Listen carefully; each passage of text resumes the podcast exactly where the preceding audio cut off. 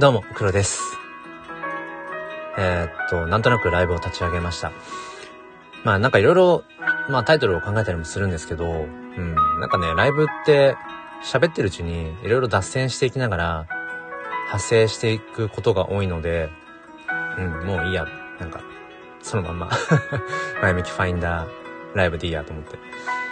そうですね、なんかね、まあ話したいことをまあいろいろあるんですけど、今一番最初に浮かぶのはこれかなっていうのは、なんかまたちょっとスタンド FM が、うーん、より楽しくなってきたというのか、なんか今までの自分のスタンド、以前のスタンド FM の楽しみ方に戻れそうな気がしているっていう、そういう感じですかね。なんのこっちゃですね。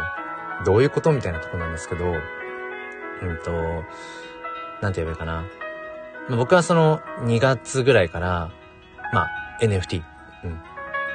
とか、まあ、DAO とか、Web3 とか、そういったものにコミットし始めてから、なんて言うんでしょうね。うん、それ以前に、おつき、お付き合いというか、つながりがあったスタンド FM のユーザーさんとかパーソナリティさんとかと、正直、あの、縁が遠くなったんですよね。うん。っていうのも僕は、このスタンド FM を始めて、どれぐらい？えっ、ー、と、1年半以上が経つんですけど、昨年とかはね、あの、基本的には、その教育とか子育てとか、あとは、なんか哲学とか、うん、あとはなんだろうな。僕自身が HSP 気質だと自分では思ってるんですけど、その HSP とかね、うん、なんかそういう内面のこととか、まあ、ある種、誰にでもこう、ね、関わりのあるような、まあ、普遍的なというか、まあ、いわゆる一般的な話を中心にしていたんですね。うん。なので、NFT を始める前まで、だから今年の2月前までは、割と子育てとか教育とか、哲学とか、うん、そういったことを、あ、アンさん、こんにちは。アンさんのライブの後にね、なんかね、ライブやりたくなっちゃったんですよね。うん。で、今一番やっぱ喋りたいなと思ったのは、さっき、あの、アンさんのライブでもね、あの、コメントしたんですけど、うん、なんか今ちょっと自分の中で原点回帰、ちょうど今ね、し、してるようなタイミングで、あの、僕ね、本当に人付き合い下手くそで、自分の興味関心が変わると、それに伴った人間関係を構築しちゃうんですね、すぐに。だからそこはどこか打算的な部分もあるのかもしれなくて、なんだろう、要は、うん、なんか今自分が特に、うん、やっぱり関心がある、ワクワクすることに、なんか精通してるような人、うん、ついついそれを求めてしまうっていう。だから、まあ悪く言えば人間関係に対してすごいドライなのかもしれない。うん、でよく言えば切り替えが早いのかもしれない。うん、でもなんかそれがどこかでね、うん、いつもいつも寂しいなって感じていたりとかしてね。で、このスタンド FM も1年半以上やってくる中で、本当に多くの出会いがあって、で、中には、なんていうのかな、もうそもそも発信をやめてしまったパーソナリティさんもたくさんいますよね。本当にたくさんいる。うん。一方で、えー、各々発信は続けてるんだけれども、なんかその、うん、今特に自分が、あの、コミ,、えー、コミット、コミット、うん、してるようなことと、ちょっと話がこうね、話題というかテーマが、トークテーマが少し変わってきたから、なんとなく疎遠になるみたいなことって少なくないのかなと思って。ただこのね、半年以上は極端に、うん、なんかね、僕は NFT 関係の人ばかりを追ってたなって。それはスタンド FM しかり、Twitter の方もそうだし、うん、だから、なんかスタンド FM も、うん、本当に一方的に僕が NFT、NFT、毎日のように NFT、NFT、えー、週末は NFT 教室、え、まだ NFT 持ってないの？こんなにワクワクするのにみたいな、なんだろうな。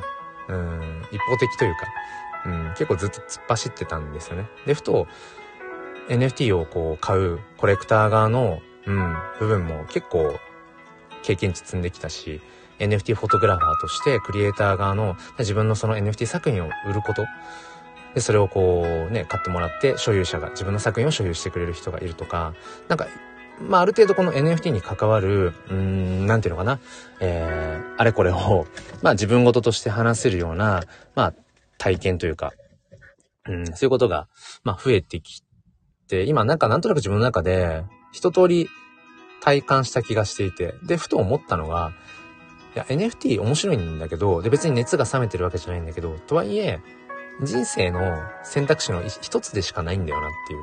当たり前っちゃ当たり前なんだけど、なんかそれに気がついて、うん、なんかふとね、あの、何か大事なものを見失ってた感じがしたんですよね。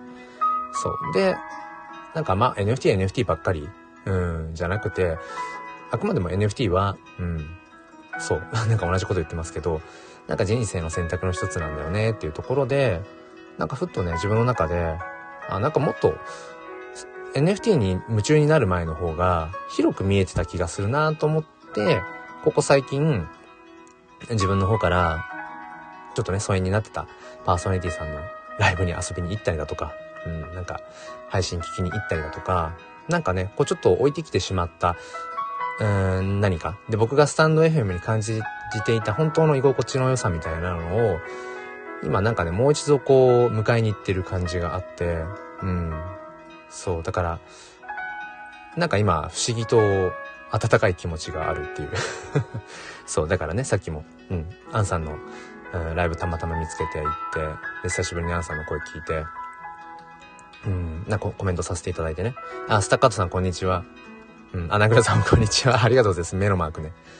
うん、そう、今話してたのが、なんかね、なんかいろいろごめんなさいっていう感じです。スタンド FM の以前からのお付き合いがある方にね。なんかそう、うーん、下手くそなんですよね。極端なんですよ。子育て教育とかっていうのでずっと発信してきたのに突然 NFT っつって。そしたらもう NFT、NFT、NFT、NFT。え、なんで NFT 買わないの？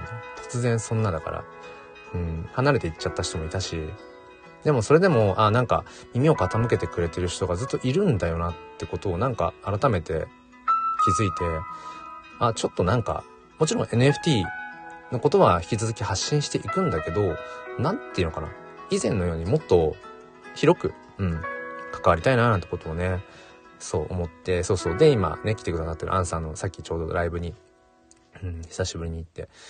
で、まあ、アンさんは喋ってて僕はコメントでしたけど、でもなんか、すごく久しぶりだったけど、なんていうのかな。やっぱり、このコミュニケーションをとってて、ああ、そうそう、この感じ、みたいな。その、確かに、僕は小学校の教員で、アンさんは、うん、まあ、さっきの文脈から言うとあんまりナースナースって言わない方がいいのかもしれないけど、うん。で、まあ、ちょっと違う立場だし、うん。で、なんだろう、別にその NFT について話してるとかっていうわけでもないんだけど、でも、通じるもの、通ずるものっていうのが、ああ、めちゃくちゃあるよなって思って、でその通ずるものがあるよなっていう人と、これまでもすごくやっぱ繋がらせてもらっていたし、うん。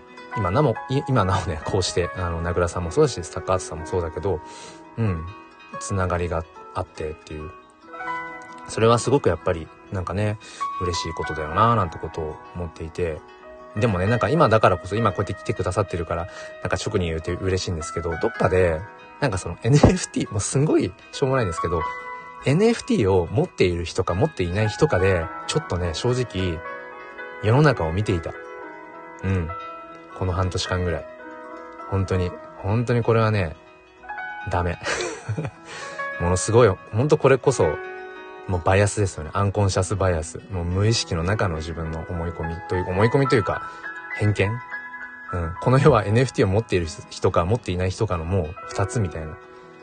うん、なんかね、そんな感じですごくこう、ポジショントークっぽい感じでずっともしもしかしたら発信しちゃってたかもな、この半年間とか思って。うん。なんかそんなことに気づいて、そう。ちょっとね、あの、疎遠になっていた方々に結構今、あの、そう、発信、配信をね、聞きに行ったりだとか、うん、ライブやってたらちょっと覗いてコメント残してみたりだとか、なんかね、わかんないけど、そんなことをね、感じています。あ、名倉さん、ホームセンターで探し物しながら聞いてます。あ、スタッカートさんがね、アンさん、名倉さん、アンさんもスタッカートさん、名倉さんそうなんですよね。うん。だからなんかふっと自分の中で、なんて言うんでしょう、あの、馬の、馬、馬いますよね。馬の、あの、両目の横についてる、なんかあるじゃないですか。木の板みたいなやつ。あの、競馬とかの馬うん。競馬やんないかわかんないですけど、あれって結局、あの、前しか横が見えないようにもう前だけを見るような感じにしてるわけですよね。あんな感じ、あんな感じにちょっとなってたなって思って。あの、目の横に、なんか板みたいなのをつけられている馬みたいな感じ だったなとか思って、うん、だから、それをちょっと取っ払いたいなみたいな、うん、感じでね、今、ふと思ってますね。昔からそうなんですよね。なんか熱中しすぎちゃうと、それ以外のことを忘れちゃったりとか、本当はなんか大切なはずなんだけど、うん、なんかね、おろそかになっちゃったりだとか。そう。で、時々それに気づいて、えっ、ー、と、振り返ってみて間に合うこともあれば、これまでの過去ね、もう間に合わなかった。うん、気づいた時には遅いっていうようなこともあったりもしたし、うん、そんなことをね、感じている日曜日の午後ですよ。そう。うん。まあ、ただ、なんだろうな。まあ、教育子育てについて特化して話した時も、あ、そうそうそう、それで、そうだ。この話しとこう。あの、今朝ね、えっ、ー、と、久しぶりに、あの、そうやさん。保育士のそうやさんのやられて日曜日の朝6時半からやってるベイ君とね、そうやさんがやってる、あの、フォーザベターになんか呼んでいただいて、そうやさんからね。で、ベイ君がなんかちょっと風邪でお休みだってことで、なんか、黒先生一緒にフォーザベターで話しましょうって言ってくださって、うん。で、内容は NFT、DAO、Web3、それと、これからのまあ教育とか、うん、どういう可能性があるのかみたいなトークで話しましょうとかって言ってくれて、いや、なんかすごいね、あの、気を利かせて、うん、なんか、なんていうのかな、うん、呼んでくださって、話しててすごい楽しくて、うん、そういうこともあって、なんか最近ちょっとその、疎遠になってた、これまでの、うん、スタイフの方々と、なんかね、また縁が戻ってきてるような感じがして、それはもしかしたら自分が、うん、そういう何かに気づけたからなのかなとか思って。まあ、変わらずね、やっぱりその、うん、特にこのスタンド FM のユーザーさんたちの中で、NFT ってものに興味がある。うん、でもまずどうしたらいいのとか、うん、なんか誰かに聞きたいんだけど、とか、うん、なんかね、そういう方々の何かこうね、きっかけになれたらっていうのは変わらず、うん、だからそういうのも発信していくんだけど、なんかあんまりその、うん、偏りすぎずに、なんかね、引き続き話していけたらいいのかな、発信していけたらいいのかな、なんてことはね、えー、思って、うん、いますね。そうそう。皆さん元気ですか？なんかね、コロナも落ち着いてきてるの？どうなんだろう？うん、教育現場ではまあ変わらずですね、やっぱりコロナは起きちゃうし、うん。そうそう。なんかちょっとあまり言っちゃうと、あの、なんだ、職務違反になっちゃうからあれだけど、まあ言えないですけど。うん。あ、スタカトさん元気？あ、よかったです。なんかね、なんだろう。あ、本当にもう、うん、そう。突然ですけどね、その、やっぱ体が資本だからなって。うん、何をするにしても。っていうのもやっぱり僕が、もう何年だろう。4年前 ?5 年前ぐらいかな。そう。ね、あのー、まあ、軽度のですけど、軽度のうつ病を患って、うん。一回ね、仕事休んでとか、うん、したから余計に、うん、本当に、まあ、心も体も、ね、こう元気でいるっていうことが、まあ、何をするにもやっぱ大事だなってことはね、つくづく思ったりしますね。まあでもそこに来て突然 NFT の話ですけど、あの、さっきね、あの、2000円で買った NFT が、あの、20万円になりまして、そう、だから、な、な、な、なんなのじゃ、と、唐突にですけど、そうそうそう、あの、なんていうのかな、これ NFT の、これからね、NFT にちょっとやっぱ興味があるなって、今すぐじゃなくても、よくよくちょっと NFT に触れてみたいなっていう人にどうそれを伝えていくのがいいのかと思うんですけど、まあ事実としてね、事実として、そう、さっき、うん、なんか新しくね、あの、リリースされた NFT で、あのー、そうそう。1個1000円ぐらいかな ?1 個1000円ぐらいで買ったものが、もう一気に価値が上がって、あの、今だからそうですね、合計で20万ぐらいの価値になっているっていう、なんかそういう側面もあるんですよね、NFT って。そう。まあなんか、それがもちろん全てじゃないんだけど、うん。まあなんか、それはそれで面白いよっていう。もちろんその、投機的な、投資的なっていうか、その儲かる、儲けることを目的にやってるわけじゃないんだけど、そう、NFT って結構そういう、うん、本当に瞬間的に何百万何千万っていうお金が動くこととかもあったりして、でもそれは別に不健全な話じゃなくて、その、アート的なものとか、その、プロジェクトの魅力とか、まあ、クラウドファンディングの、なんか上位互換版みたいな。なんか、そうですね。この経済としてこう沈んでる日本のこの経済が活性化していくっていう視点で考えていっても、なんかこの NFT っていうものが今後、やっぱりいろんな場所で潤滑油になる可能性っていうのは十十分にあるなっていう。うん。日本の中でもっともっとこの、いい意味でね、そのやっぱりお金が循環する。まあ、それの糸口に、まあ、NFT が一つになっていくだろうなって思うんですけど、まあ、とはいえ、日本人でまだこの NFT っていうものを、なんだろう、実際に買ったり、要はデジタルのお財布ですよね。仮想通貨ウォレットを持っている人が、まあ1万人、1万5千人ぐらい、2万人いるかいないかっていう感じなので、そう、まあ日本人人口1億2000万ぐらいで考えると、まあ1%いいかない、0. 0. 0. 何パーとか？うん。だからまあまだまだ、まあ遠い先の話なのかなと思うんですけど、うん。そうですね。でもやっぱね、難しいですね。昨日も、なんかライブで、えっ、ー、と、なんだろうかな。えっ、ー、と、ピロコさんと久しぶりにお話、えー、したりだとか、あとはココさんともちょっと話したりとかしてて、まあ、お二人とも NFT にはまあ、ある程度関心があられて知っていたりとかするんだけど、うーん、あ、ココさんいた。ココさんいた、こんにちは。え、すごい、リアルタイムもしかして。すごいですね。そう。昨日ね、そう、ココさん、あの、ピロコさんとのお話とかでもあったけど、なんだろうな。えっ、と、今何話そうとしたんだっけ？ココさんがいたっていう衝撃で今なんか吹っ飛んじゃった。えっと、あ、そうそうそう。その NFT、だよ、そのダイバーシティ、多様性の話ですよね。何でもかんでも、だから僕は今 NFT がめちゃくちゃ楽しいし、でもとはいえ人生の選択肢の一つに過ぎないなってことを改めて気づいて、なんかその、あまり NFT、NFT ばかりに固執する人間になりたくないなって今むしろ思い始めているという、今話をずっとしてきたんですけど、うん、なんていうのかな。だから、いや、自分にとって NFT っていう選択肢はいらないよっていう人がいてもいいわけだし、うん、なんていうの、ピロコさんも言ってましたよね。その、所有欲みたいなものがきっと、その NFT に今、こう、コミットしているアーリーな人たちっていうのは、多分その所有欲が人一倍強いとか、なんだろう、数字的な部分に魅力を感じるような人たちが、今、アーリーで入ってるんじゃないかっていう解釈。あれはすごい面白いなと思って。うん、確かにね。そう。ココさんあれかな？さっき、僕が2000円で買った NFT が、もう今すでに20万円になってるよっていう、そこ、そこからもいらしたのかな？その後かな。そうそう。だから今、そうですね。含み益が20万ぐらいですね。あの、まあ全部、トータルするともっとだから、そう、他にも含み益で40万のやつとかもあったりとか、まあのね、まあまあまあ、そうですね。日本円で、まあいいか、これ言っちゃってもいいか。日本円で僕がその NFT にコミットしてから日本円で突っ込んだのが約30万なんですね。約30万円。で、今、その中で、えー、っと、多分トータルでいくと、うん、40、45、50。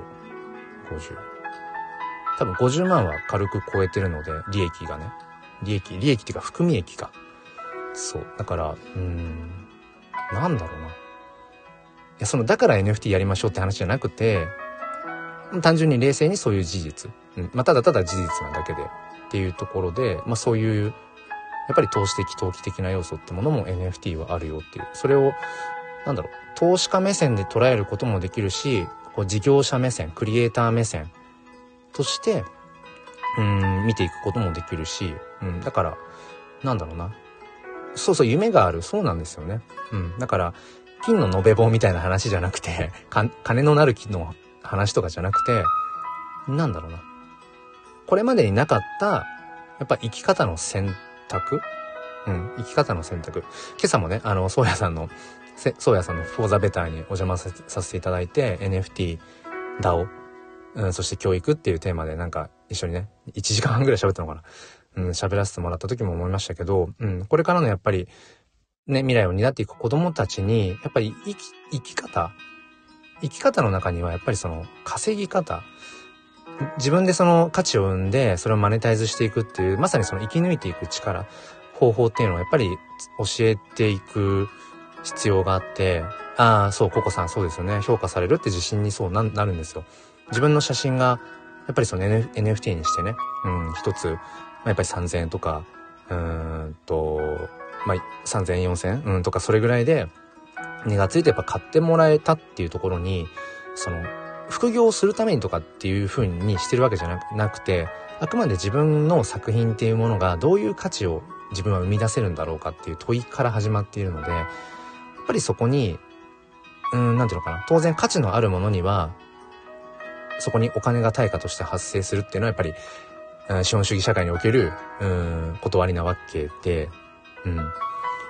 そうなんです。だからね、そういった意味で NFT を始めたことによって、自分の中での可能性、今までやって、写真を撮ってきたとか、詩を書いてきたとか、うん、そういうことは変わってない、やってることは変わんないんだけど、それを NFT という新たな手段を、うん、なんていうのかな、絡めることによって、自分の、なんだろうな、やっぱり、自己実現にも結局繋がっているし、うん、なんか自己有用感とかね、自己肯定感にもやっぱり繋がるなって思うし、あ、ココさん、それ後で聞くに保存。あ、朝のね、えっ、ー、と、フォーザベターのやつ。うん。あの、ちょっと1時間半で長かったので、あの、1.5倍で。僕大体いつもね、スタイフは、あの、1.5倍で。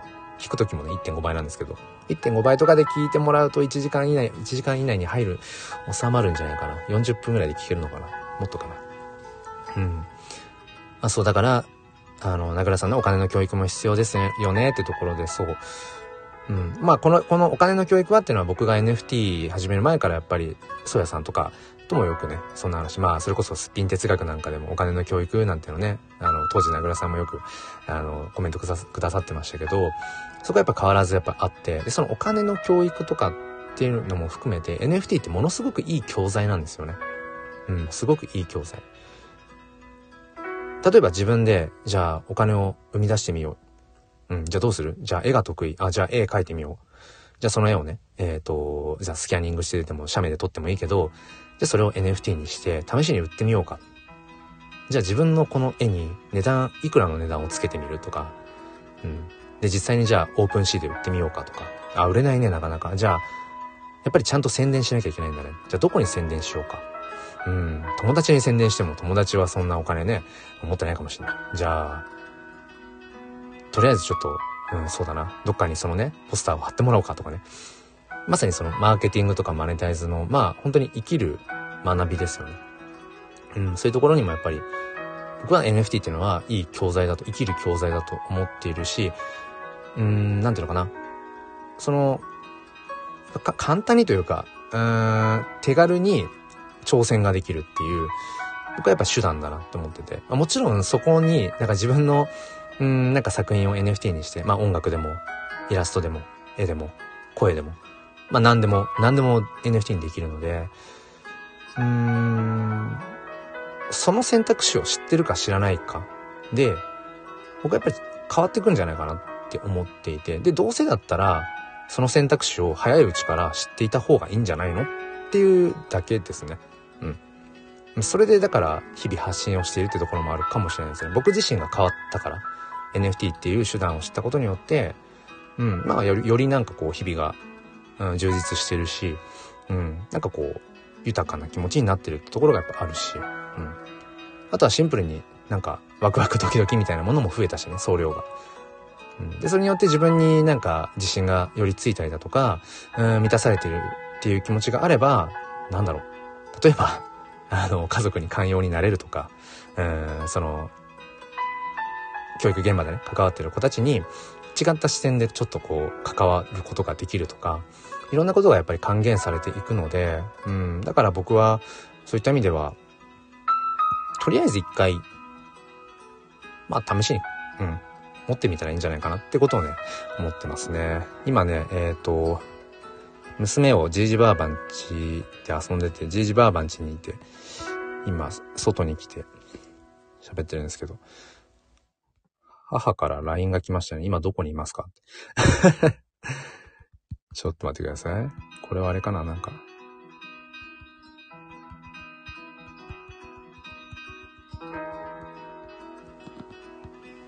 うん。そうそう。まあ、だから、なんだっけ？そう。うん。まあ、だからそんな感じで、やっぱり十人十色なので、うん。人それぞれの多分見方があると思うんですけど、なんかね、せっかく自分がこうして、うん、体感して日々体験をして自分の言葉で、まあ語れるから、なんかね、興味持って聞いてくださる方には、まあ何かね、こう、いいきっかけになったらっていう感じで、うん、まあ、おせっかいにならない程度で、そう、あの、こんな選択肢もあるよっていう、うん、なんかそういうのをね、引き続き話していけたらななんてことを思っていたりしますね。でもね、なんか昨日もそうだから、あの、ココさん含めね、あの、ピロコさんもそうだし、スタッカートさんも含めてもそうかな。うん。なんか、興味はあるんだよねっていう、そういう方々、隠れ NFT 新規参入者が結構いるんじゃないかっていう、だからものすごい水面下でね。だから、水面というか、水の上から見てると、あ全然その NFT やってる人がまだまだ超少ないよねって。もう、超まだアーリーな人たちだけだよねって感じだけど、実は水面下ではもう一歩頭出したら、もうなんかたくさん実は、うん、NFT ってものに、可能性が繋がるって人が、なんか実はいるんじゃないかなっていうことを、そうちょっと思い始めてて、それこそね、あのちょっとね、やる気なくなってたんですよね。うん。なんか、あ、これ、なんか NFT のこと発信し続けてる意味あんのかなみたいな。まあでもなんかココさんにもね、すごい励まされたし。うん。だからまあ引き続き、うん。声は出していきながら。で、自分も変わらず、うん、いろいろ挑戦をしていきながら、失敗も含め、成功も含め、まあなんか面白おかしくね。で、それが、その、さっき言った、この世界が NFT を持ってる人とも持ってる、いない人の、なんか二つで見るんじゃなくて、そう。なんかもっともっと広い視野でね。それこそやっぱり僕は、うん、根底にはやっぱり、その子育てとか教育っていう未来のところを、それありきだと思ってるので、それがないとね、やっぱり時代って進まないから、うん、若手の育成とかも含めて、やっぱりその、うん、教育、子育てっていう視野をやっぱり広く持ちながら、そうですね。まあなんかいろんな人と、うん、今後もね、なんか対話していけたらいいのかななんてことを思っていますね。これなんだろうな。このお袋からのこの LINE は、帰った方がいいのかなどうなんだろう。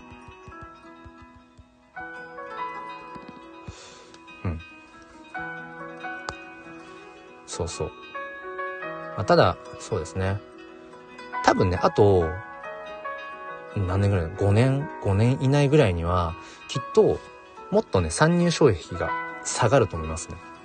うん、なんか仮想通貨用意してとかっていうことももしかしたらいらなくなるのかもしれないし、うーん、もうそのメタマスクウォレットをわざわざインストールして、そのシークレットリカバリーフレーズっていうなんかややこしいものを保存してとかしなくてももっとだからユーザーインターフェースが簡単になって、うん、っていう風にきっと多分なると思うんです。今ちょっと難しすぎる確かに。うん。手間がかかるので。ココさん、私もいつか教えられるくらいになりたい。近所の子に。ああ、近所の子にね。いいですね。うん。そう、ほんとそれこそ自分の、それがフィジカルでもね、デジタルでもこういう SNS でもね、なんか自分の手が届く人、うん、声が届く人にやっぱり、うん、なんていうのかな。その変化のきっかけっていうか、うん、そういうものをこう、一人一人がね、そうやってやっていったら、どんどんどんどん時代は変わると思うし、やっぱり言ってもやっぱりそうですね。僕も全然そんなワールドワイドに見える、見れる人ではないから、まあ日本っていう、まあそれもちょっと広いかもしれないけど、うん、考えた時に、きっとなんかやっぱり、うーん、何かもっと変わっていける国なんだろうなっていうか、うん、なんかそんな気はするんですよね。なんかやっぱり元気ない感じ。うん。やっぱそれはありますよね。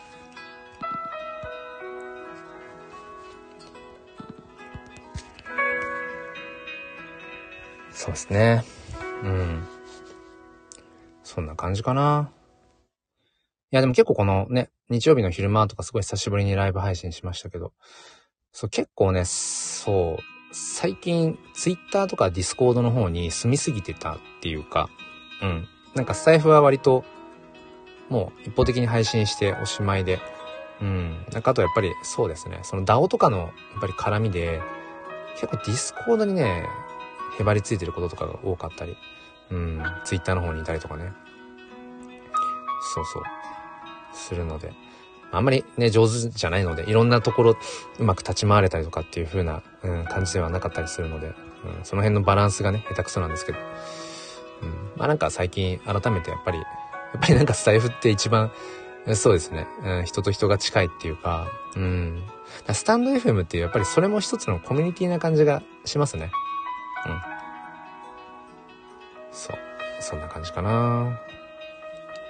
あ、スタッカートさん、ディスコードね。そう、あの、やっぱり NFT だ、NFT に、やっぱりこう触れていくってなると、ディスコードは必須なので、うん、あのね、最初はやっぱめちゃくちゃ見づらいんですよね、ディスコードって。すっごいわかりづらい。うん。だけど、そうですね、基本的に、だからね、NFT を始めて一つ面白いなと思ったのは、そのディスコードの中でものすごい濃密なコミュニケーションとかが行われたりとかするので、なんていうのかな。うーん、いわゆるそのディスコード内とかではものすごくこう、力のあるというか、えっ、ー、と、求心力のあるというか、インフルエンス力があるような人が、でもツイッターで、ツイッターのアカウントを見ると、もう全然フォロワーがいないとかね、結構ザラにあるんですよ。うん。だから、なんていうのかな。ディスコードの中でそういった濃厚なコミュニケーション、あとはやっぱり NFT の、うーん、話とか、で、ちゃんと NFT で成果を出してる、で出していたりだとかしても、でも全然その、SNS のアカウントとか、フォロワーは全然いないみたいなこととかも、うん。そうそうあるんですよね。そう、ここさん。そう、声がね、やっぱ熱が伝わりやすいですよね。そうなんですよ。僕がやっぱりスタイフを続けてるのは、やっぱりそれが、声で繋がるのがデフォルトのプラットフォームだからなんですよね。ツイッターの方でもね、音声ツイートしたりだとか、うん、なんか音声の動画を配信したりとかっていうのもツイッターでもやるんだけど、まあ、聞いてはもらえますよ。うん。聞いてもらってるなって感じはするけど、でもなんか、やっぱ一方的うん。一方的なんですよね。でもなんかスタイフは、やっぱり自分が話したいとか、自分、あの、声を聞きたいとか、その声を通してコミュニケーションを図りたいなっていう人たちがスタンド FM はそもそも集まっているから、当然ね、やっぱり声を通したコミュニケーションが生まれやすいのはやっぱりスタイフだから、うん。で僕はやっぱりその声、音声っていうもの、音声発信っていうものに、やっぱり可能性を感じる一人だし、うん。っていうなんかね、ちょっと自分の中で、なんかわかんないですけど、うん、この半年の中で一番ちょっとこう原点回帰みたいな感じになってますね。うん。そう、スタッカートさん、ほぼ放置しちゃってるディスコード？ツイッターかな？うん。そう、なんかね、その、結局 NFT、NFT、あの、言っててうるさくてごめんなさいなんですけど、やっぱりね、NFT っていう手段を自分が知って、それこそさっき言った自分の写真をね、NFT にして値段をつけてそれを買ってもらってっていう風な今、うん、そういう、うん、ことをしていると、なんていうのか、例えばツイッターの、ツイッターで何人フォロワーがいるかとか、うん、ツイッターでツイートした、もしくはインスタグラムで、えっ、ー、と、アップした写真とかにどれぐらいいいねがつくとか、なんか正直どうでもよくなるんですよね。例えば、ツイッターで写真を投稿して、うん、100いいねがつくことよりも、今は、いいねが1だったとしても、そのいいね1つけてくれた人が NFT として僕のその写真という作品を買ってくれたとしたら、そっちの方が価値があるんですよね、結局。うん。それがね、やっぱり、思いますね。それが結局ね、なんていうのかな。うーん。やっぱり自分の中での、それこそ数字、数字を追いかけすぎなくて済むようになったっていう。だから、うん。なんか SNS 疲れしづらくなったっていうところはありますね。うん。だから、うん、なんだろう。NFT っていう手段に出会えたことによって、本当の価値って何だろうねとか、うん。本質的なもののなんか意味って何だろうねってことをすごくね、教えて気づかせてくれてるっていうか、うん。そうですね。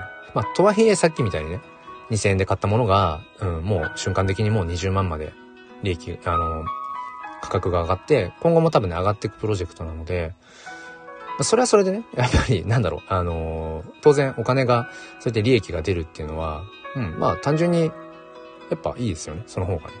うん。もちろんそこばっかりだと、疲弊しちゃうけど。うん。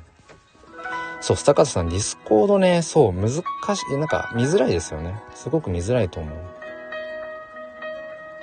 うん。ああ、なんか母からあれですね。なんか3人で公園で遠足ごっこをしてる。うん、戻戻ってこいっていう意味ではなかったみたいですね。うん。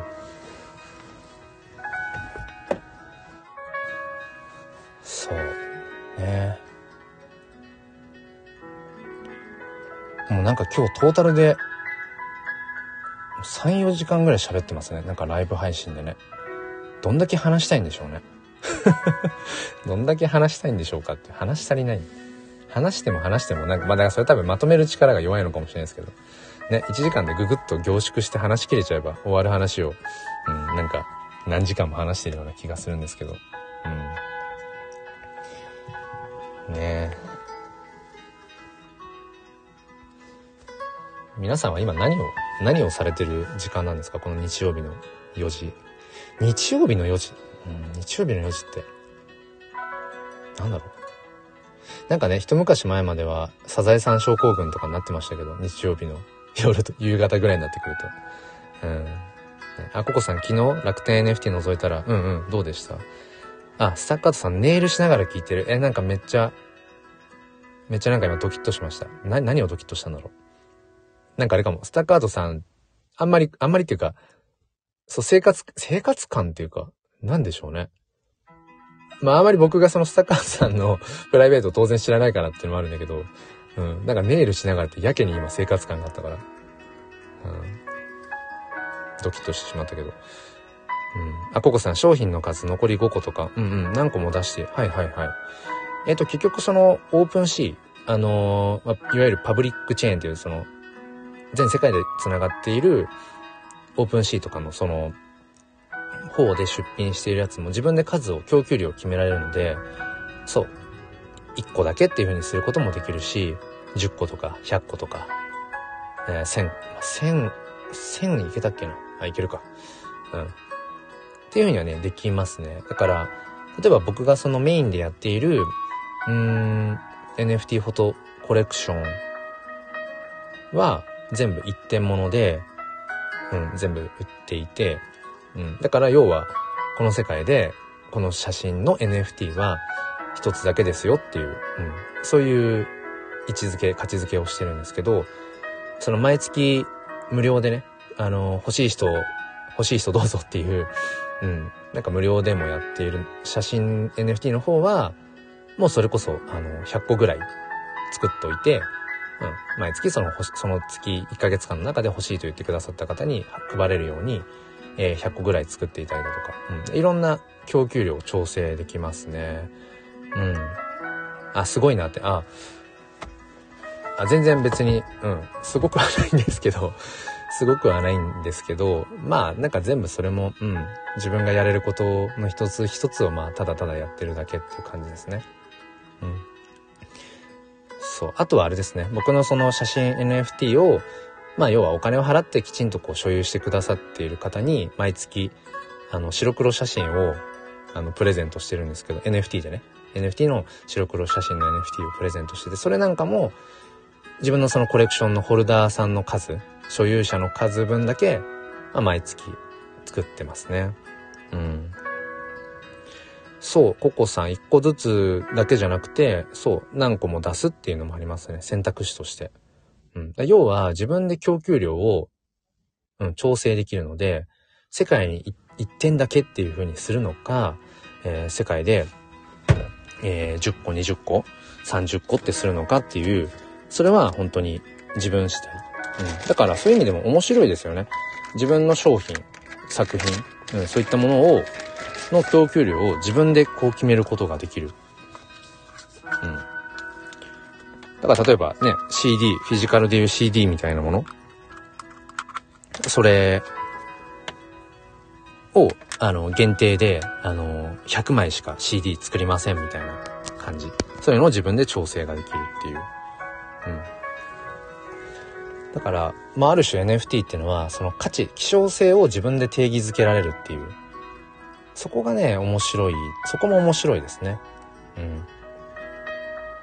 そっか、1点しかないから、これが欲しいっていう風になるのか、一方で、あ、これと同じ NFT を自分以外に9人の人が持ってるんだっていうところに、他にも、自分と同じ NFT を持っている人に対しての親近感が生まれるみたいな、そこからコミュニティとして発生していくみたいな、そういう価値づけもあるしね。うん。まあだからなんか何か自分の自己表現をしてる人はみんな一回、一回でもみんな NFT やってみた方がいいなっていうのは思いますね。うん。詩を書いてますでもいいし、それをね、詩を書いたのをまあ紙に書いて写真で撮って NFT にしてもいいわけだし、うん。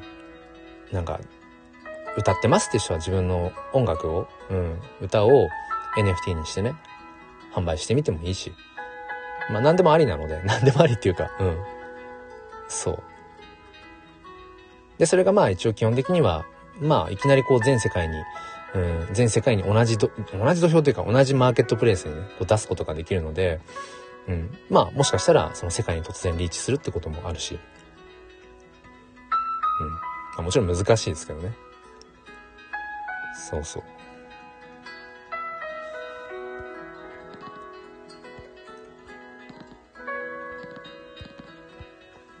明日はハロウィンですね。突然、突然話が変わりますけど、明日はハロウィンだ。うん。あの、キングコング西野さんの、煙突町のプペルをご存知の方なんかはね、あの、映画館、映画館で上映されるみたいですけどね。うん、何箇所か。そう。まあ、西野さんもほんとすごいなって。うん。まあ、僕はずっと西野さんが、まあ自分にとってのまあメンターなんですけど、そう、うつ病からね、こう、早上がりたかった、えー、頃とかに、その西野さんの、なんだっけ、新世界っていう本にたまたま出会って、それを読んで、もう一気に、一気に180度ぐらい、うん、人生観変わりましたね。うん。で、あのうつ病になって、西野さんの新世界の本に出会ってなかったら、ツイッターもやってないし、インスタもやってないし、フェイスブックもちゃんとやってないし、こうしてスタンド FM も多分やってなかったし、当然、投資とかも始めていなかっただろうし、うん。NFT にもリーチしてなかっただろうなって思うので、そう考えると人生本当に、ね、どこで何がどうなるかってわかんないですね。ココさん、そうだ。うん。なんだろう。うん。そうか。ココさん、そうだ、そうか。うん。ね。まあまあまあ。ん？ココさん、なんで NFT やり始めたか？あ、僕が NFT をやり始めたきっかけ？ああ。僕が、そうですね、NFT をやり始めたきっかけは、ほんとね、去年の8月9月ぐらい、だからもう1年以上前、1年1、2ヶ月前ぐらいから、あの、ボイシーのそれこそ西野さんの、えっ、ー、と、ラジオとかで NFT って言葉はなんかすでに聞いていて、あとは、あの、税理士の大河内薫先生のボイシーも僕はずっともう何年も聞いてるんですけど、その大河内薫先生から、その仮想通貨の話とかっていうのも、なんとなくもう1年以上前から聞いてはいて、うん、NFT ってものがあるんだ。でもそれこそ、英語3文字の NFT なんかよくわかんないな。え、仮想通貨？もっとわかんないぞ。怪しいぞ。ガス代？何それ？みたいな。まあ自分には関係のないような話っていう風に決め込んでたんですよね。で、えっ、ー、とね、今年の頭、だから1月、本当にもうお正月ぐらいですよね。ぐらいから、なんかひょんなことから、池早さん、みんなご存知みんなご存知かな？多分ね。池早さん。あの、まあ、元は多分、ツイッターとか、まあ、あとはブログとかか。うん。なんかそんなようなとところからね。うん。やっぱりインフルエンサーの池早さん。まあ、YouTube とかもあるか。うん。なんかその池早さんのボイスを聞くようになって、そう、本当にまさに今年の、うん、頭ぐらい。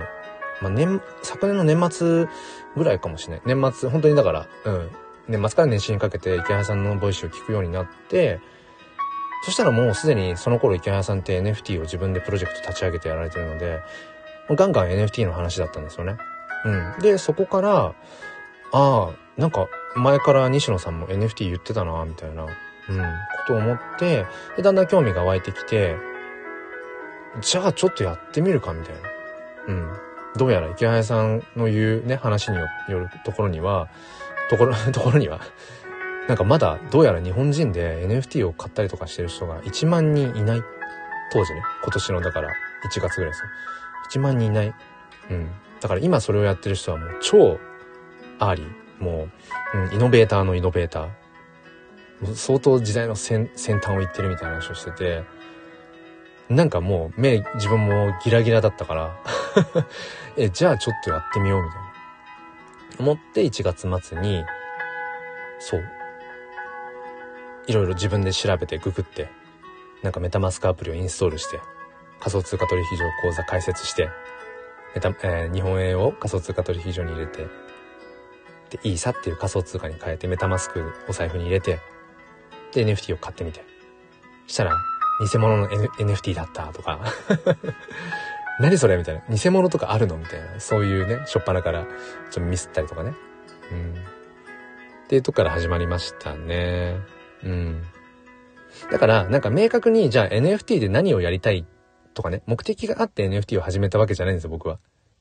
そう。だからその当時は、じゃあ自分の撮ってる写真を NFT にして販売してみようとか一切思ってなかったし、もうただただ、なんだろう、その、まあ、再三言っている、うん、その数年前にね、うつ病で一度、まあ、社会から一旦退いて、なんかこう自分の中で、うん、人生、人生っていうか、人生観を変えたいな、生き方を変えたいなっていうふうに結構意気込んでいたから、まあ、その延長で、なんか気になったんだったらもう考えててもしょうがないからやってみようよっていうモードにずっとやっぱなっていて、その延長で、よし、NFT も今始めるしかないみたいな感じでただ始めたっていう感じですね。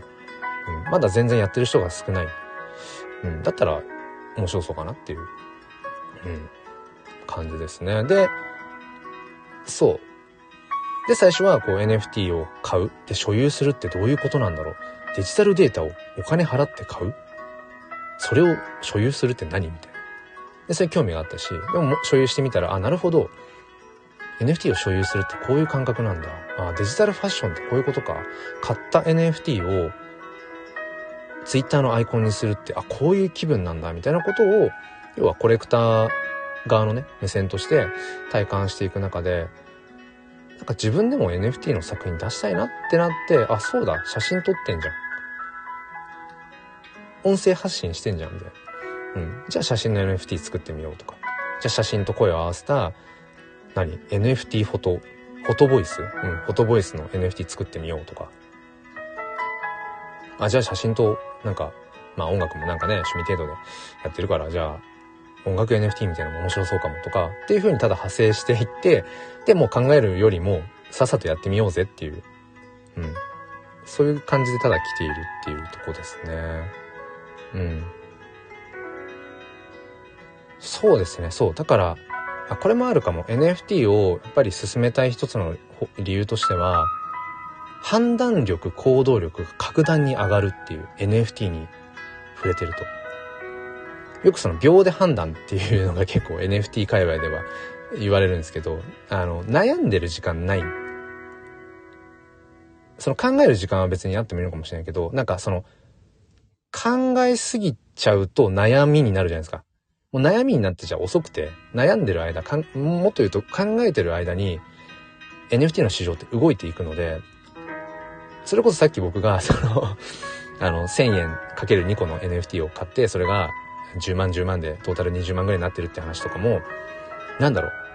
あれですよ、時報で時間を確認しながら、カウントダウンで5、4、3、2、1の瞬間に、もうスマホでその、オープン市場で、あの、スマートコントラクトで、その、トランザクションっていうね、NFT を購入するっていうのをもう、早押してババババってやるみたいな、なんだろう、もう考えてる暇ないっていう。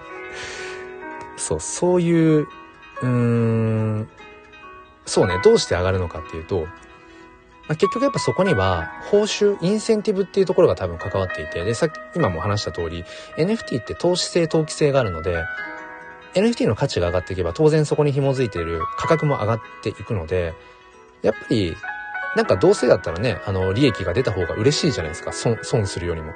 うん。で、シンプルにこの、なんだろう、秒で判断したことによって、判断によって、本当に数分でその何万っていう利益が出せたりだとか、まあ一方でその何万っていう損失もあるってこともあるし、もちろんそういう危なっかしいリリスクばかりの NFT ではもちろんないから、うん。そこはまあ全然別に、あ安心してというかね、そういうわけじゃないんだけど、そうそう。だから需要と供給の関係かな。だから、あ、今なんかどうやら、面白そうな波が目の前に来ているみたい。今、今自分がね、サーフボード持って海にいるとして、あ、なんか面白そうな波が来ているぞ。いや、でも待てよ。これ、得するかな？いや、損するかな？いや、でも面白そうだな。うん、みたいな、考えてるうちにその波がどんどん行っちゃうんですよ、向こうに。でも、その波行っちゃったら、後から追っかけてももう遅いっていうことだらけなんですよ。ちょっと抽象的なんですけど、結構 Web3 ってそういうスピードなんですね。Web3 のその NFT 界隈の時間の進みってめちゃくちゃ速くて、うん。だから、なんだろう。悩んでる時間がもったいないっていう、そういう癖がつくっていうのかな。うん。だから結果的に、そうですね。うん。まあ、そのうつ病からね、ちょっと克服して自分の中で価値観大きく変わったのはもちろんあるんだけど、やっぱり NFT に触れ始めてから、もっとなんか本当に、なんだろう、決断力みたいなのが格段に上がりましたね。あとやっぱりその経験値、もちろんその失敗とかミスもするから、なんだろうな。でもなんかその失敗を失敗で終わらせずに、じゃあまた秒で改善してトライエラーしていけばいいじゃんっていう思考になるだけなので、うん。なんかそれがやっぱりいい効果を自分にもたらしてくれてるなっていうのは思いますね。ココさん購入された商品でも欲しいですっていう人が出てきて、それがわかるのかな？うんと、購入された商品でも、二次流通とか転売のお話かな？うんと、例えば今国内で一番時価総額が高いクリプト忍者パートナーズっていう NFT があるんですね。まあ可愛らしい、あのー、まあなんかお化けとかワシとかのパンダとかの、まあ、キャラクターの絵なんだけど、それはただの、まあ、絵っちゃ絵なんだけど、画像なんだけど、その NFT を持っていることによって、忍者 DAO っていう国内最大のコミュニティの参加権になっていたりだとか、あとはその CNP を持っていることによって、えっと、この前の金曜かな？初めて日本初世界初かな？あの、ふるさと納税と NFT を絡めた、あの、事業が立ち上がって、その、ふるさと CNP って言うんですけど、それ。N、ふるさと納税で CNP、あと NFT をあの、手に入れることができる参加券だったりだとか、あとはその NFT を持ってることによって、フィジカルのそのお店で特典を得られるとか、なんていうのかな、そのリアルのフィジカルの事業と絡めていったりとかして、すごい成長してってるんですね。だから、当時本当に数百円で買ったその CNP っていう NFT が今、えっ、ー、と、もうだから二次二次流通でしか買えないんだけど、このように22,222個しかないので、今から買おうとすると、もうすでに持っているホルダー所有者さんから二次流通、転売でしか買えなくて、で、今その二次流通の価格が、その CNP っていうのは、えっ、ー、と、この前、えっ、ー、と、40万ぐらいまで上がってて、今30万ぐらいで一旦止まってんのかなうん。そうですね。だから結局、売りたい人よりも買いたい人の方が多いっていう需給のバランス。需要と供給、需要と供給のバランス的に、そう、価値が上がり続けていく NFT っていうのは、値段も上がっていくっていう。だから、うーん、まあこれはもちろんその、最終的には自己判断になるんだけど、それこそその、投資信託、S&P500 とかに、あの、毎月毎月あの、お金を入れてみたいな、だからまあ結局長期投資がね、一番安定していると言われていて、うん、結局その時間を味方につけて、福利でね、結局その、利益を得ていくっていうのがまあその、ね、投資信託。特にその S&P500 なんていうのは、あの、海外のね、有料、有料うん。あの、会社のところの、えー、詰め合わせパックみたいなところだから、まあ、まずまずこれまでの、えっ、ー、と、歴史を紐解いてきても、うん、その、まあ、株とかもそうだし、その、いろんなね、あの、会社の価値っていうのが、経済っていうのが、こう、上がったらま、またやっぱ下がってきてっていう、上がっては下がってっていうのを繰り返してるけど、基本的に最終的に右肩上がりになってきているので、と、特にアメリカはね。だから、アメリカのやっぱり株とかそういう、うん、なんか、外貨、外貨預金とか、うん、ドル建てで、うん、そのお金を運用していくみたいなことがやっぱりセオリーになっているけれども、うん。ともすると、うん、そういうところに投資しているお金だけじゃなくて、そのポートフォリオって言ったりもしますけど、その自分が投資している、うん、例えば、じゃあ100万円、投資100万円じゃちょっと安いか。じゃあ、まあ、1000万円もちょっと、途端高いな。いや、500万円投資してるとして、そのうちの300万は投資信託に入れてて、えー、100万円は例えば株買ってて、で、もう100万は、例えば国債買ってますみたいな、そういう内訳がポートフォリオって言ったりするけど、ともすると、うん、これからは、その NFT にそういう投資をしていくっていうことも選択肢として全然ありだよね、みたいなことが、やっぱり投資家の中ではやっぱり話されているし、まあ僕もそれは、うん、なんていうのかな、もちろんバランスの話だけど、うん。やっぱ NFT を投資対象として、うん、きちんと投資商品として、そう、捉えていくことっていうのももちろんできるだろうなっていう。でも、うーん、例えば S&P500 とか、うん、なんかそういうところにね、投資信託、まあ NISA とかもまあ含めて、いろいろこう投資しても別に、お金はね、あのー、ちょこちょこっとは増えていくかもしれない。で、何十年って単位で見たら、ね、すごく福利とか、こう、ね、聞いて、増えるかもしんないけど、でも別に面白くはないっていうか、ただお金を預けてる、預けてるとか任せてるだけだから。でも NFT は、なんていうのかな。単純に、あ、このイラストが好き。このデジタルデータ、音楽とか、あこの声が好きとか、そこにアートとしてとか、コンテンツとしての面白さもありつつ、またその NFT っていうものを持っていることによって、特定のコミュニティに参加ができるとか、その NFT を持っていることによって、同じ NFT を持っている人と、うーんと、つながることができるとかっていう、そういう、何、ユーティリティっていうのかな。うん。付加価値みたいなものがたくさんあるので、だから面白いん。ですよね。あ、スタッカートさんありがとうございました。また来ます。ネイルはうまくいったかな？ネイルはうまくいったでしょうか？うん。そうですね。ただね、まあ、もうココさんもお気づきかとは思うんですけど、この NFT の面白さ、まあ、人それぞれ感じ方は違うと思うんだけど、要素として事実として、NFT、今アーリーな人たちがなぜそんなに夢中になって熱狂しているのかっていう事実のその要素を伝えるためには、10分じゃ無理なんですよ。うん、10分じゃ無理なの。ともすると1時間でも無理かもしんない。そうなんですね。そこがね、やっぱ難しいなって思いますね。どんだけ要約して伝えようとしても、要約すればするほど、余計わけわかんないカタカナばっかりになっちゃうし、えー、仮想通貨のイーサを、えっ、ー、と、メタマスクウォレットに、うん、トランスファーして、で、NFT を、あのー、購入するためにオープンシーで、えっ、ー、と、メタマスクウォレット接続して、トランザクションを通してガス代がとかってわけわかんないじゃないですか。うん。あ、ココさんどうぞもう一つ聞いておきたいこと。うん。そうですね。コメント、質問をいただけるとめちゃくちゃ、あの、なんだろう。自分が、あの、普段ね、なかなか自分から話さないような話とかも話せるから、ありがたいですね。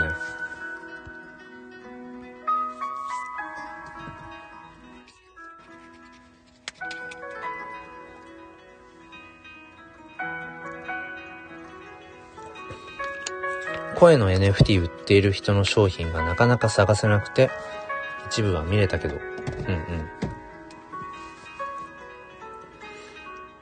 アナウンサーさんとか。うーん、あ、そうなんですね。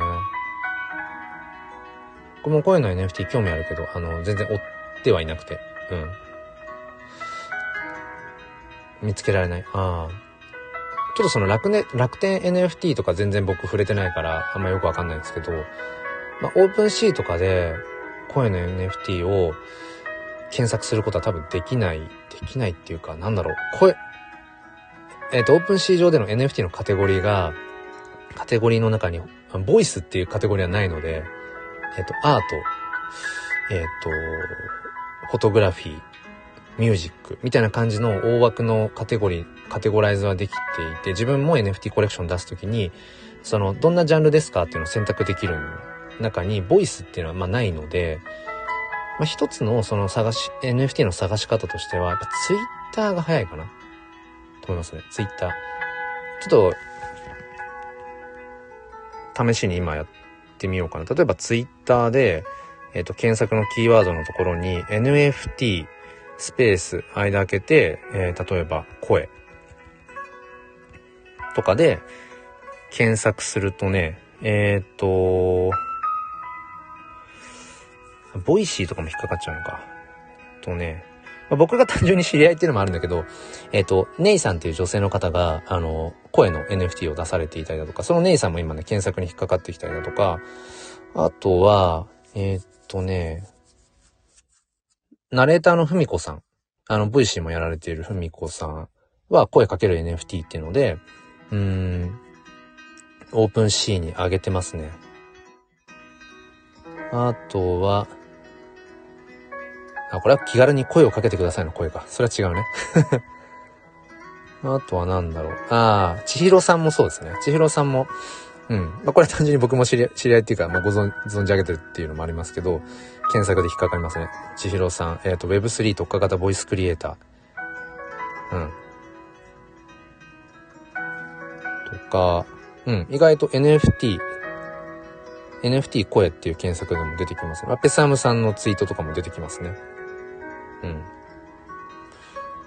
あとは、あ、ペッサムさんとか多いかな。ツイートで出てくるのは。うん。あとはそうですね。NFT スペース開けて、えっと、ボイスっていう英語にして入れてみたりとかすると、やっぱり千尋さん出てくるか。うーん。ちょっとごめんなさい。今、スタイフの画面全然見れてないっす。あとは、声優 NFT、ボイスアクター NFT っていうアカウントが出てきましたね。ミニグラビアインタビュー企画。ハッシュタグ声、あ、声優図鑑。えー、声優の新しい可能性を追求する株式会社オブジェクトが NFT 市場に参画。業界初のハッシュタグ声優 NFT を限定数取り扱いスタート。えー、声優 NFT 面白そう。だからフォローしとこう。そうっすね。うん。っていう感じで、あの、出てきますね。大体、あの、この NFT のことを告知したり宣伝してたりとかするプラットフォームって、 Voicy か、ツイッターかな？まあ、スタンド FM でね、NFT のクリエイターの方が発信してたりとかっていうのもあるから、もしかしたらスタイフで、でもスタイフで声の NFT って言ったら、ペサムさんしか僕はパッと思いつかないな。あの、ペスさん、ハムさん。うんうん。そう。だからやっぱ OpenSea だけでは全然拡散力もないし、誰かに見つかることはまずないので、そう。あの、ツイッターと掛け合わせてとか、あの、まあ、まあ、 Voicy のパーソナリティになるのは、ま、相当敷居が高いので、まあ、そうですね。一般、一般の人が NFT を何かこう始めていくってなると、やっぱツイッターがメインかな。だから、そうですね。ツイッターで検索していくと、うん、あの、リーチすると思いますね。うん。今、パッと検索した感じでも、だから出てきますよね。ネイさん、千尋さん、まあでもあんまいないっすね。だからそもそも。うん。なんか知ってる人だもん、やっぱり。大抵ね、NFT 界隈の人ってなんとなく、なんとなく大体やっぱり、見る名前はやっぱりよく見るっていう感じなので、その中でもやっぱ声って言ったらそうですね。うん、全然いないかなうん。全然いない。まあ、僕も、まあ一応その、自分の NFT コレクションではないんですけど、あの、音声 NFT としてはね、出してて、えっ、ー、と、まあそれは値段をつけて売ったりとかっていうものじゃなくて、あの、ピクセルヒーローズという、あの、国内で、まあ一番古いとされてるジェネラティブ複数体ね、何千体とかっていうコレクションの NFT の DAO に今参加してて、そこの、この前ゲーム大会の優勝の症状を NFT にして、じゃあそれをなんか僕が、じゃあせっかくだったら僕それ音声で撮っていいですか？つって症状読み上げた音声 NFT にしていいですか？って言って、それはね、NFT、音声 NFT にして、音声症状 NFT か。それはね、えっ、と、その優勝者の方に、この前、あの、プレゼントしてましたね。うん。そう。なんかまだまだ声の NFT って、全然まだ始まってもいないんじゃないかなっていうぐらいかな。そうそう、症状読んだ NFT。うん。そう、なんだっけな。えっ、ー、と、あなたは第2回天下一、天下一、天下一ヒーロー、ん？大会において、えー、優秀な成績を収めましたので、ここに称します。ピクセルヒーローズ DAO 運営委員みたいな そんな感じのね。うん。ただ、ただ読んでる声だけですけど。そう。でも喜んでましたね。あ、声の NFT って、なんか全然、なんか、あ、珍しいっすね、みたいな。そう。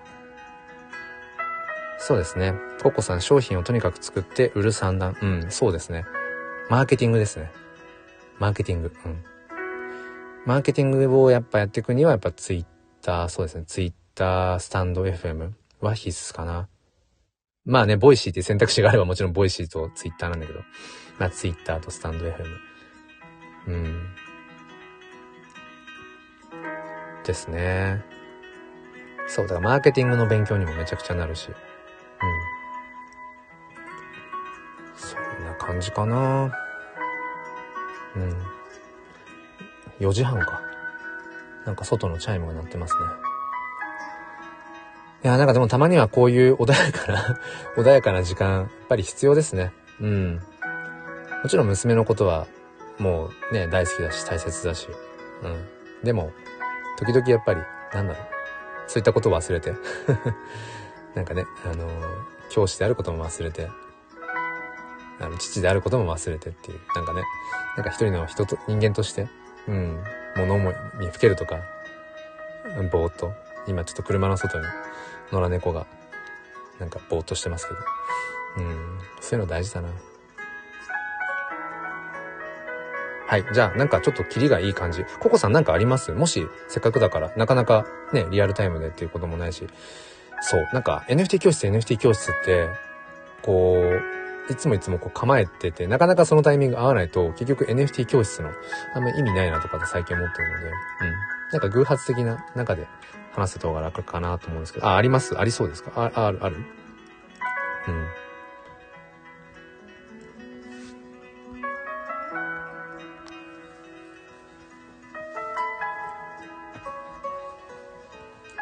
黒さんは NFT だけじゃなく、自分の話をしていくといいと思う。ほうほう。NFT だけじゃなく、自分の話をしていく。うん。黒さんの人柄を知って、ごめんなさいね、なんか、読み上げてるとあれですよね。焦りますよね、いつも。話を聞いてくれる人が増える。うんうん。今日みたいにああ、なるほどね。はあ、でもね、それね、実は昨日今日あたりめちゃくちゃ実は自分でも体感してるんですよね。そう、昔のこととかね。今日みたいな、今まさにこの、全然ノンタイトルな今日みたいなライブって、実は NFT 始める前って、基本これだったんですよね。こういう感じでずっと話してたんですよね。で、子育ての話になって、我が子の話になったり、教育現場での話になったり、うん、それこそ写真の話になったり、まあ夫婦の話になったり、あとはなんだ、僕はあの禅の考え方が好きなので、般若心経とかね、うん、なんかその心のあり方みたいな話になったりだとか、まあそれこそ HSP の話になったり、まあその投資みたいなね、お金の話になったりとか、名倉さん一曲歌ったり、それね。そう、名倉さんにね、な、何回そのね、うまいこと持ってかれたか。本当にね。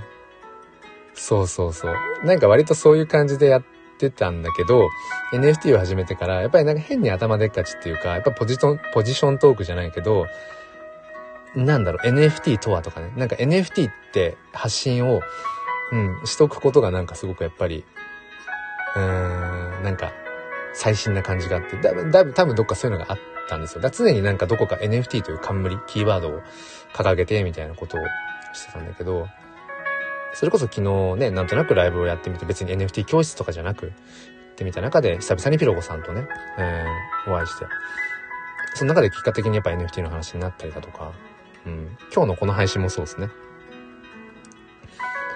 だからかもね、それを、昨日今日とそれを特に感じたからかもしれないですね。で、今朝も、そのね、えっ、ー、と、もともとは交流の深かった保育士の宗谷さんの子育てチャンネルに読んでいただいて、結果的に NFT の話をそこでね、してるみたいな。でも軸は子育て教育みたいなところとかを昨日今日ですごく感じて、あ、なんかちょっと大切なこと？うん、以前は自分がすごく大切だと分かってやっていたスタンスを、しばらくなんかその忘れてたかもなって思って、うん。何のために声で発信してるかって、うん、結局、その情報を発信するためだけだったら、アナウンサーでいいわけですよね。アナウンサーが棒読みすればいいだけで。うん。それこそ本読んでわかるような知識とかだったら本読めばいい話で。ってなると、なんだろうと思った時に、やっぱり、その人だからこそ話せる話。それが声に乗って話せる話っていうと何だろうっていうと、情報じゃなくて、なんかその人の生き方とか、その人の考え方、ものの見方とか、きっとそういうところに価値があるんだろうなって、そういえば、自分も散々それ言ってたな、みたいな うん。それはね、すごく、うん、感じて。でもなんかそれに気づけてよかったなって。うん。このまま行かずにね。だからありがとうございます、コウコさん。それを改めてこう、やっぱ人から言われると余計あれですよね。自分の中でもなんとなくふわっと気づいてた気もしたけど、うん、人からそうやってね、言語化してもらえると、ますますやっぱり自分でも、うん。あ、それがやっぱり答えかなってやっぱ感じられるので。うん。いや、よかったです。ハロウィンの前の日に 気づけてよかった。ハロウィン関係ないけど。うん。はい、ココさん、商品できたら。うん。ああ、もちろんです。あのー、サポート、全力でします。まあ言うても一応ね、あのー、まあ NFT フォトグラファーのクリエイターの端くれとしては、まあ一応、そうですね、あの、買って、買ってもらうっていうことを、まあ一応、うん、結果としては、そんなに大きな金額じゃないですけど、うん、そんなに多い数じゃないけど、一応ね、うん、というので、うん、ありがとうございます。なんとなくお後がよろしいようなので、えー、この辺りで終わりにしたいなって思います。はい。なんかまたそうですね、スタイフ楽しくなってきたな。ちょっとつまんなくしてたんですね。やっぱ自分でね、なんかちょっとつまんなくしてたところがあった。うん。ありがとうございます。ココさん。昨日も今日もなんか背中を押してもらった感じで。いややっぱ大事ですね。そのなんか誰かに話すって。その特に心の内とかね。あの壁打ちって言ったりしますけど、うん、それがなんだろう、アイデアベースのね、何か話とか、これからこういうことしようと思ってるんだよねとか、こんなこと考えてるんだよねとかって、やっぱ人に話すっていいですよね。うん。そう、やっぱりね。人間の悩みっていうのは結局人、人との関わりが全ての悩みの根源なんですよね。アドラー心理学的にも。でこのように自分一人だけだったら、当然悩みって多分ないんですよね。うん、ハゲてようが。なんか、その、うん、なんでハゲてる？まあまあいいや。うん。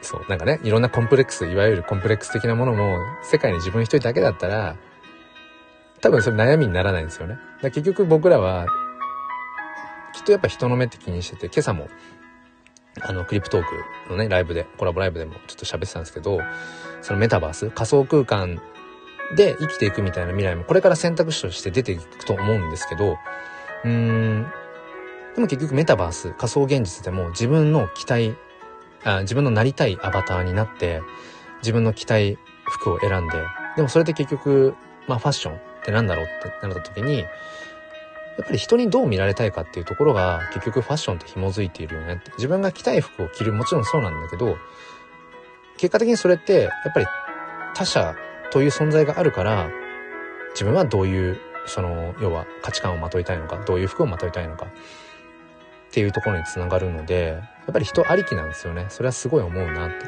うん。だからやっぱり独りよがりではいけないし、当然独りよがりでは生きていけないしっていう。うん。なんかそういうのをね、すごくね、ここ数日、うん、なんかね、痛感させられています。